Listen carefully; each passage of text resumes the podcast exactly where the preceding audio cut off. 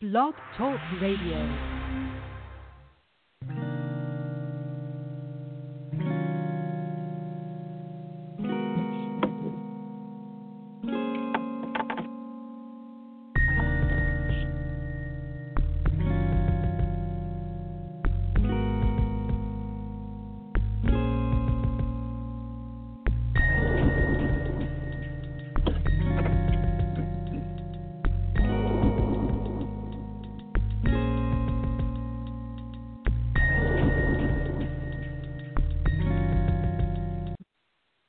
Well, good evening, and welcome to another episode of A Sound Heart Radio. Let's begin our show tonight with a word of prayer. Father, we do thank you in the name of Jesus for this opportunity to share the word of God with other brothers and sisters. We thank you for our Savior, Lord, who died on Calvary, who was buried, and who rose again the third day according to the scriptures so that we might be justified, Lord, and be declared those, Lord, who are no longer sinners, but those who are now free in Christ Jesus. Thank you, Father, for this great and wonderful blessing. In Jesus' name, amen. I'm going to be, we're going to be studying tonight from Acts chapter 16, Acts chapter 16, beginning at verse 6. Acts chapter 16, beginning at verse 6. Now, we are in the book of Acts, and sometimes it is called, this book is called, this is the, mind you, this is the first book of church history. Sometimes it is called the Acts of the Apostles, and at other times it is called the Acts of the Holy Spirit through the Apostles. So both are right. And what this book of Acts teaches us is the going forth of the gospel through the human instruments that were chosen by the Lord Jesus Christ. Now, in the book of Acts, we have the ministry of Peter uh, displayed prominently, and then thereafter Paul. And one of the great events that we have recorded for us in the book of Acts is the stoning of Stephen. And so that was also a very important event in church history because Stephen was the church's first martyr. And uh, so it is important to note this. And why was he murdered? Well, he was stoned because he proclaimed the name of Jesus. He did so in a manner that was that was compelling, and that the auditors who, who heard him uh, did. He said things they did not want to hear, but he preached the word with power, and he preached the word with conviction. And this is what we have in the book of Acts, both in Peter's great sermon, and then the great the messages that he uh, that he uh, preached uh, thereafter, and then in the ministry of Paul, the Word of God and the power of God. Uh, we see displayed in the lives of these these men who were chosen by the Holy Spirit. So we are thankful and we are indeed blessed that we have uh, this document uh, in our midst. So thank God for these men. So in Acts chapter 16, beginning at verse 6, we read Now, when they had gone throughout Phrygia and the region of Galatia, and were forbidden of the Holy Ghost to preach the word in Asia, after they were come to Mysia, they essayed to go into Bithynia, but the Spirit suffered them not. And they passing by Mysia came down to Troas. And a vision appeared to Paul in the night. There stood a man of Macedonia and prayed him, saying, Come over into Macedonia and help us. And after he had seen the vision, immediately we endeavored to go into Macedonia, assuredly gathering that the Lord had called us for to preach the gospel unto them. Therefore, loosing from Troas, we came with a straight course to Samothracia and the next day Neapolis, and from thence to Philippi, which is the chief city of that part of Macedonia and a colony. And we were in that city abiding certain days. And on the Sabbath we went out of the city by a river where we prayed, where prayer was wont to be made, and we sat down and spake unto the woman, the women which uh, resorted thither.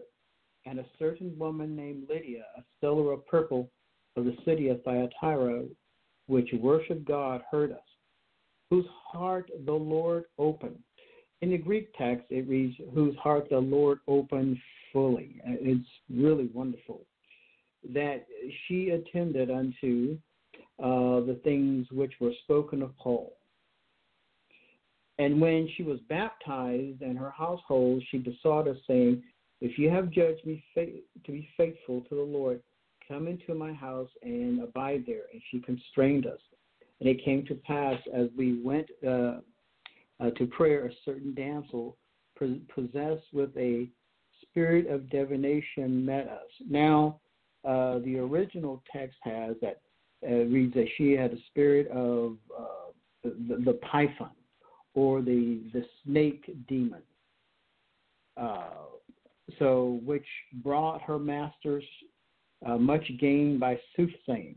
the same followed Paul and us and cried, saying, These men are the servants of the Most High God, which show us the way of salvation. And this she did many days, but Paul, being grieved, turned and said to the Spirit, I command thee in the name of Jesus Christ to come out of her. And he came out the same hour. And when her masters saw that uh, the hope of their gains was gone, they caught uh, Paul and Silas and drew them into the marketplace and to the rulers, and brought them to the magistrates, saying, These men, being Jews, do exceedingly trouble our city. Now, note the way the magistrates sets this situation up. First, they identify them as Jews. And then he goes on, verse 20. They go on in verse 21 and teach customs which are not lawful for us to receive, neither to observe, being Romans. So they were accusing these men of treason and teaching treason. And so uh, they go on in verse 22 and the multitude rose up together against them and the magistrates rent off their clothes, they tore their clothes off, and commanded to beat them. Now, this is Paul and Silas. These men did not have a, you know, there was no legal proceeding at all involved, but uh, these men had gotten the people all lathered up and angry, and so this is this was their reaction. Just think about the danger that Paul and Silas were in.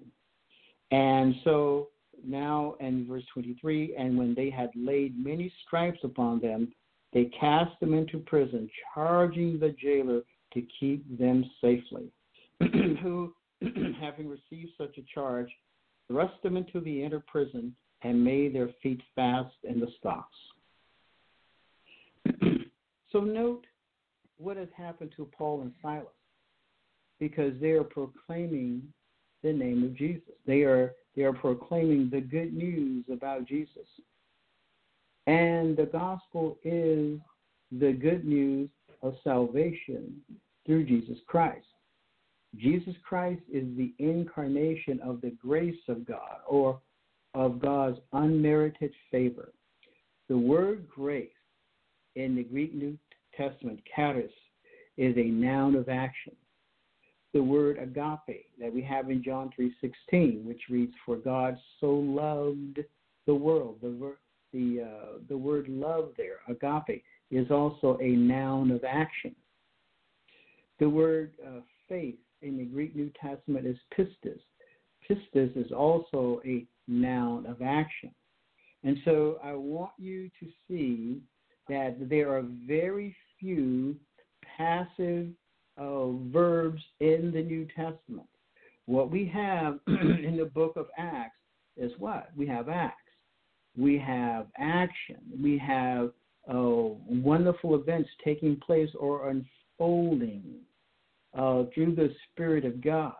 because these men, both Peter and Stephen and Paul and Silas and the others who are prominently spoken about in the book of Acts, were being used by God. They were being they were filled with the Spirit. To be filled with the Spirit means to have the will directed by the Spirit of God. Paul called himself a, a doulos, and so did Peter, a doulos. That is one whose will is swallowed up in the will of his master. They called them to go collectively, they were called douloi. And so Timothy also called himself a doulos. They were the the word is translated as servants, but they were the slaves of Jesus Christ. They belong to him. And so the Spirit of God led them into this situation where they were confronted by the magistrates and the people. Their clothes were torn off, and they uh, and notice oh, in verse uh, notice verse uh, 23. And when they had laid many stripes upon them, they cast them into prison. These men suffered for their faith. They suffered for teaching the word of God. Now, Paul had set free this young woman who were who was merely a product for uh, these men and who brought them money uh, because she her personality was demonized.